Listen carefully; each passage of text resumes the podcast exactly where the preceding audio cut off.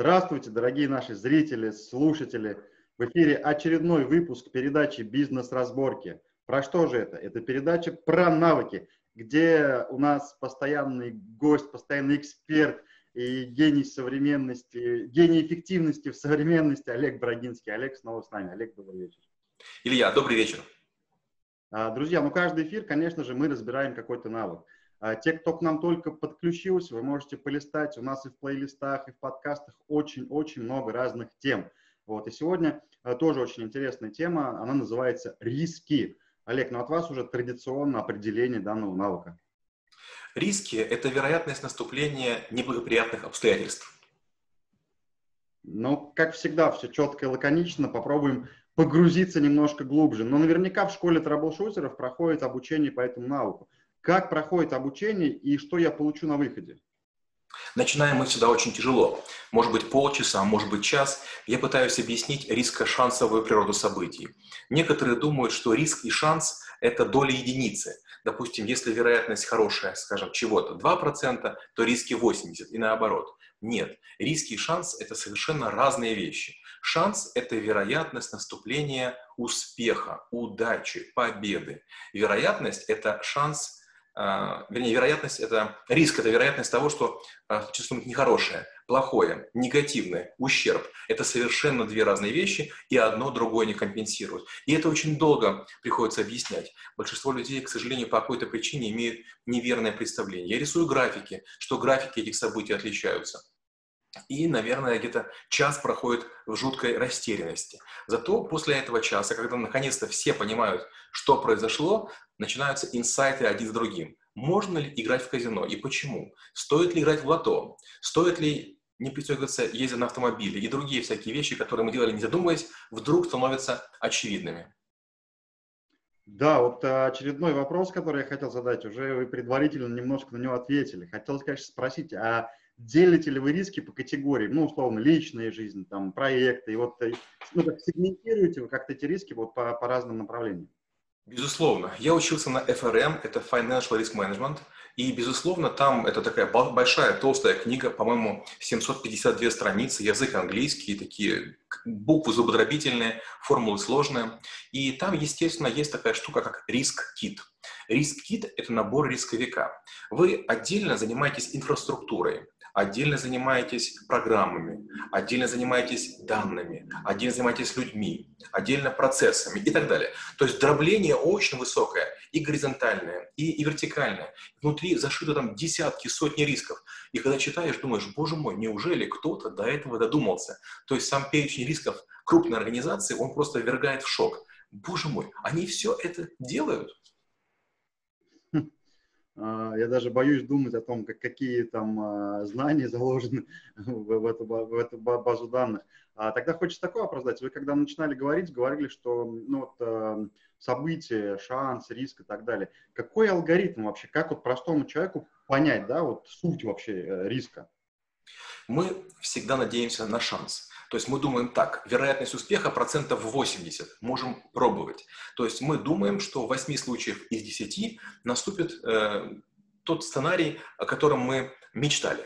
К сожалению, бизнес начинается не с успеха. Бизнес начинается с того, как делить убытки. У меня есть партнер в Бюро Брагинского, Даниил Шмидт. И когда вот мы решали, как мы это все будем делать в России, я говорю, Даниил, ты готов положить столько-то денег в случае чего? Он говорит, да. Я говорю, вот с этого нужно начинать. То есть зарабатывать – это хорошо, это всегда приятно. Поделить что-нибудь мы сумеем всегда, это несложно. А вот что делать, если будет какая-то неприятность, если у нас наступит какая-то ответственность, если мы с чем-нибудь не справимся? Вот в этой ситуации нужно будет бизнес спасать. И первое, о чем нужно думать, это риски. Риски того, что мы не успеем, не сможем. Риски того, что наши советы, рекомендации не сработают. Риски того, что у нас будут одновременно запросы от клиентов очень эм, быстрые, срочные, витальные для них, а мы не сможем в две стороны смотаться. И вот получается перечень рисков, которые вы составляете для себя, это такая очень интересная штука. Попробуйте, сидя дома, решить, что нехорошего может случиться. Ну, минимальные риски. Могут отключить воду. Хм, думаем, что будет, если через полчаса не будет? Ну, вытрем руки салфеткой. Хорошо.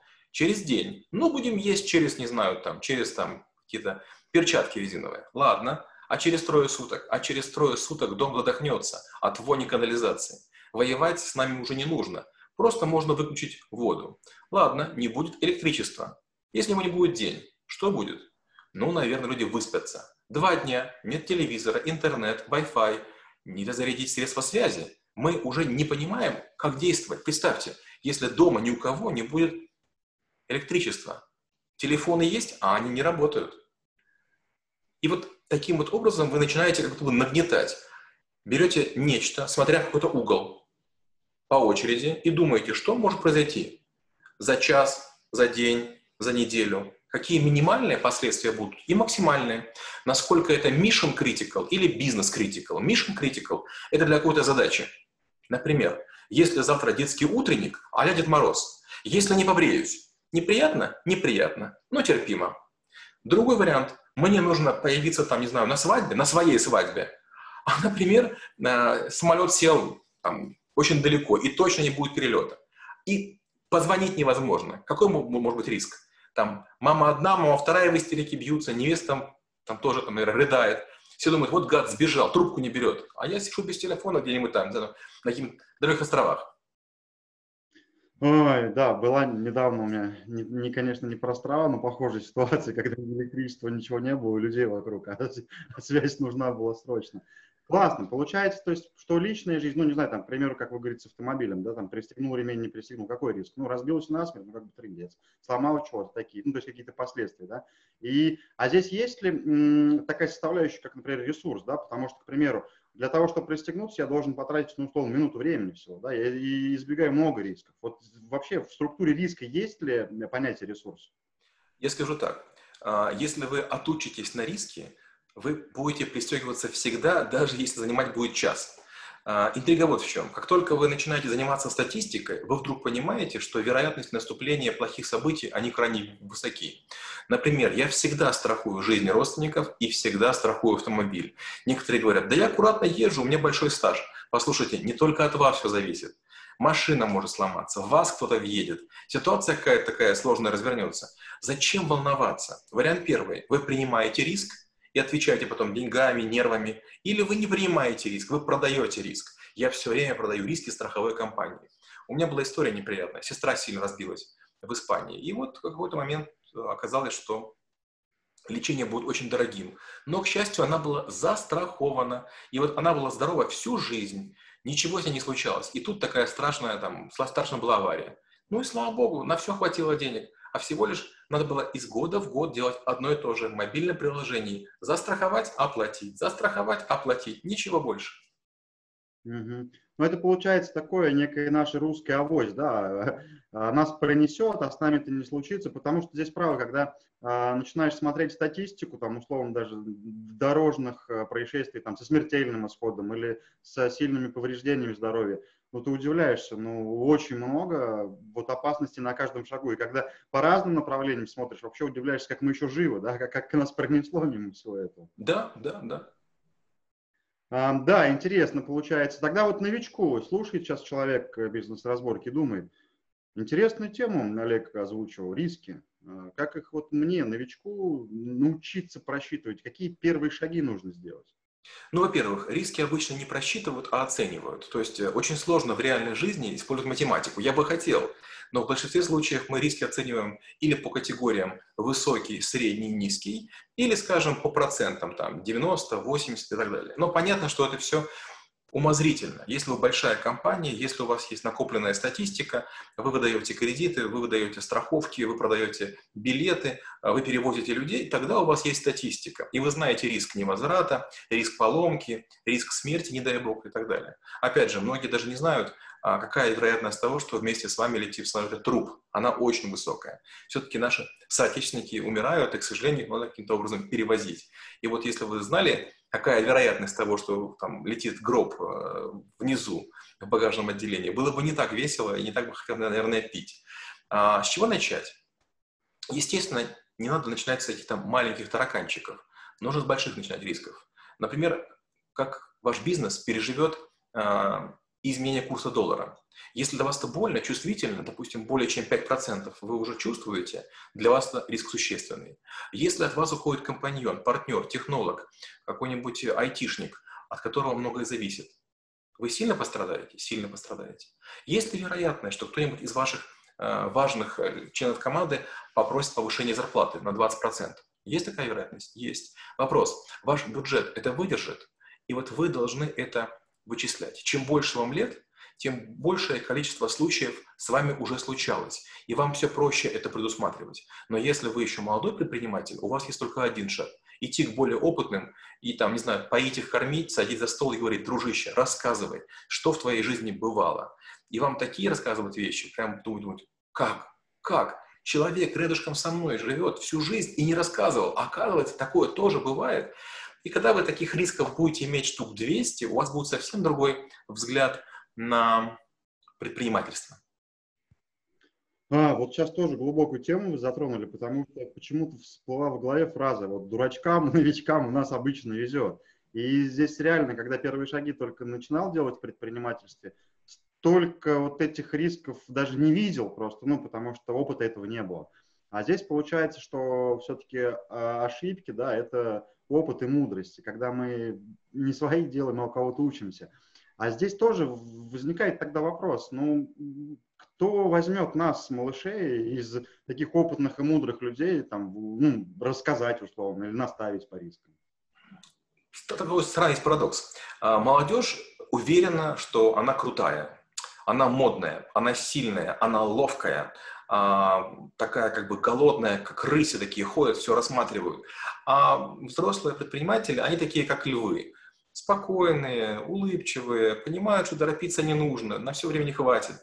И если, понятно, подкрасться неправильно, то лев может дать оплеуху. Грубости наговорит, пошлет и так далее. Но первое, страшного в этом ничего нет. Далеко не каждый человек, к которому вы обратитесь, вам захочет помочь. Дело не только в вас. Возможно, у него есть какие-то свои задачи, проблемы, сложности, и ему просто не до вас. Вторая вещь – это то, что надо обязательно проявить долю уважения.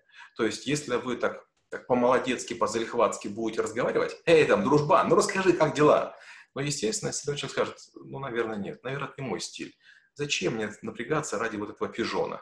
Он как-то некрасиво съедет. И вариант третий. Если вы с уважением как-то поймете, что человек любит, не знаю, там, как-то порадуете ему, там, не знаю, там, стакан кофе принесете вкусного, там, или, там, не знаю, там, кусок шашлыка, ну, от того, где вы находитесь и, и что происходит.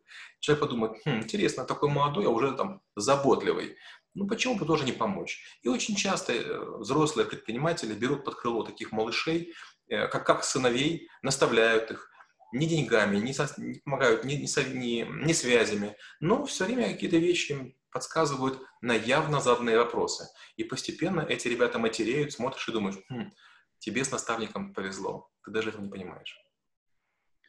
Да, вот сейчас тоже очень интересная тема затронута. Ну, даже в нашей стране там буквально в прошлом году решили все-таки на государственном уровне, на высоком развивать формат наставничества, да, в стране.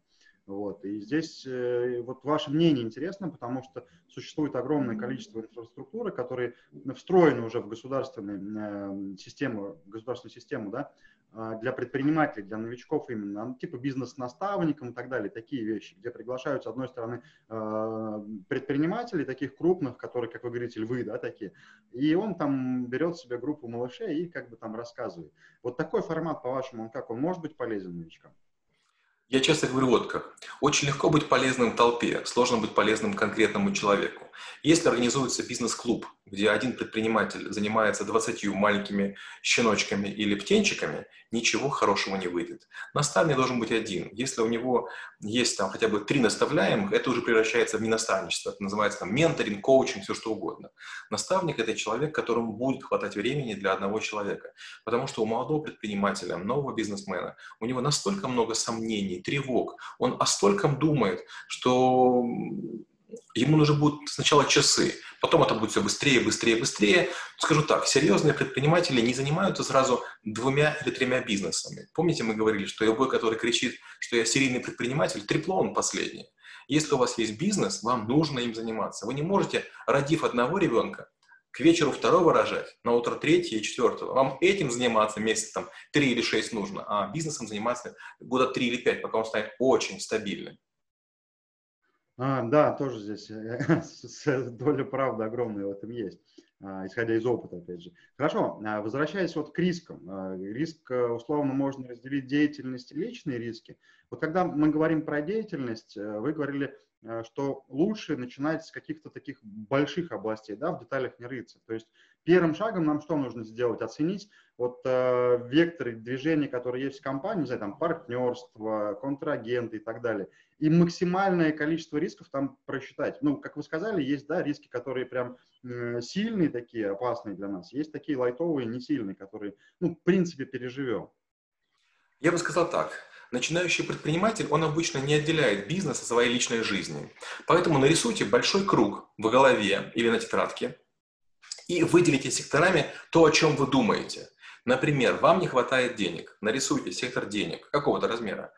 Потом подумайте, а после денег о чем вы думаете? Вот там, допустим, там супруга ребенка хочет, а нам как бы жить негде, там, нам не хватает комнат, ага, значит, квартира и так далее. То есть начните с того, что а, от самых крупных мыслей идите вдаль. Но много их не выделяйте, пять-десять достаточно.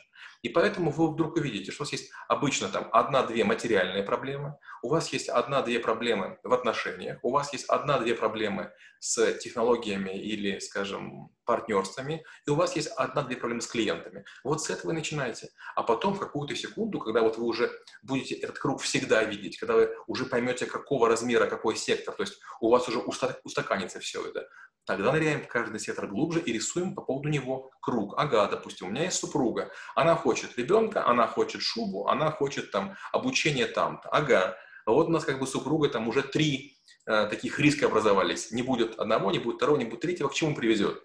Ну, как бы скандалы в лучшем случае, в худшем развод. И вот таким вот образом вы будете взрослеть. Вы вдруг поймете, что жизнь не такая простая.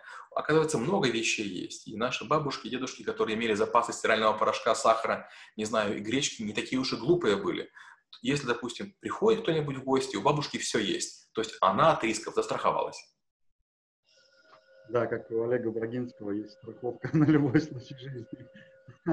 Прикольно. Получается, алгоритм оценки рисков такой, да, что мы берем сначала большие области, в порядок себе приводим что-то, дальше так потихонечку-потихонечку расширяем, потому что, ну, я тоже, когда пытался такие вещи делать, начиналось наоборот, вот, с каких-то маленьких действий, оказалось бы, потом ты на вот даже просто анализ все этого столько времени тратишь, а оно того не стоит. Да, абсолютно верно. Действительно, если как-то в какую-то маленькую часть врубиться, то будет странно. Представьте, что у вас в квартире такая относительная разруха, но вы вдруг решили покрасить левый угол, задний угол в ванне. Вот везде разруха, и у вас только угол замечательный, блестящий, сверкающий, там, не знаю, там хочется жить. Ну, конечно, это неправильно. Риски должны быть такими, чтобы они как бы были соразмерны ко всему остальному.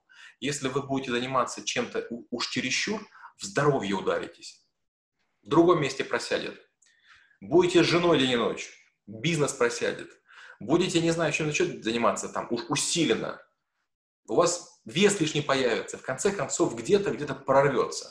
К сожалению, мы взрослые люди, нам нужно, знаете, вот оборону держать круговую. Представьте, есть колышек, мы его вбиваем в землю. Есть мы, волкодав, и есть цепочка. И вот этот волкодав, он должен постоянно бегать по большому кругу, чтобы никакие кролики, зайцы, косули на его территорию не заходили. Да, классный образ нарисовали, прям представил, хочется пойти этот круг быстрее рисовать. Но да, с, с Олегом время пролетает незаметно, уже под занавес. Олег, хочется от вас, знаете, что услышать? Ну, наверное, стандартные ошибки и лайфхаки. Риски – опасная штука. Как только вы на них сосредотачиваетесь, вы вдруг замечаете такую странную вещь. Вы замечаете статистику. Пишут о том, что падают самолеты, разбиваются автомобили, банкротятся люди. То есть есть туннелирование. Только мы начинаем о чем-то думать, мы замечаем этого все больше и больше и больше. И тут очень важно не стать параноиком. Да, действительно, в любую секунду нас может убить нечто. Ну и что? Если убьет, значит так убьет. С другой стороны, вопрос. При риске моей смерти мои дети, моя мама, папа, жена, они будут обеспечены? Или у них будут проблемы. К ним коллекторы придут из-за маленького кредита, или они получат гигантскую страховку, выпьют и подумают, ха, даже неплохо, что он сдох. Поэтому нужно думать не только о себе. Это вторая вещь. И третья вещь. Риски некоторые обязательно, как я уже говорил, нужно продавать. Если вы будете за границей и немножко заболеете, любой укольчик будет стоить гораздо дольше, дороже, чем в нашей стране. И с этим ничего сделать нельзя. Вы или там лишитесь всех денег, или здесь заплатите немножко турагентству, но в конце концов а, окажется, что вас обслужат в прекрасной клинике, очень уважительно, счет будет пятьсот долларов, вы подумаете, боже мой, как много, а потом страховая оплатит, даже не пикнет, и вы решите, хм, здорово. Классно. Продавать риски вообще, наверное, лайфхак такой, который нужно учитывать, да, чтобы и спокойнее быть, и другим было спокойнее. Вот такая фраза почему-то возникла, хочется вас спросить. Часто люди говорят, особенно предприниматели, там, которые только шпагу достали, всех разрублю, кто не рискует, тот не пьет шампанского. И вот ведь часто бывает, смотришь, человеку прям вот повезло, и он вот пьет шампанское. Но в большей части, конечно, нет. Вот здесь что можете на это сказать? У меня есть статья, ну, вернее, серия статей. Я рассказывал про торговлю ценными бумагами, про криптовалюты, про другие виды активности, акции, облигации. И там есть такая одна фраза, что торговля по обмену валют является лучшей площадкой для учета оптимистов. Я профессиональный банкир. Я отвечал за банк, отвечал за страховую компанию, за телеком, за другие бизнесы. И я видел цифры. Почти все, кто рискует, не пьют даже воду. Mm-hmm. Да, получается, это такое наше некое невежество, да, и маркетинг тоже здесь в голову просел, что давайте, ребята, бомбите, а похоже, что это просто рекламные крючки как раз тех площадок, которым мы и нужны, как рискованные парни. Абсолютно верно. Представьте, например, вам нужны доноры почек. О чем вы будете говорить? Ребята, с одной почкой можно жить. И есть целая деревня в Непале, у всех мужчин есть гигантский шрам. Их обманули. Им сказали, что почка как цветок, она вырастет.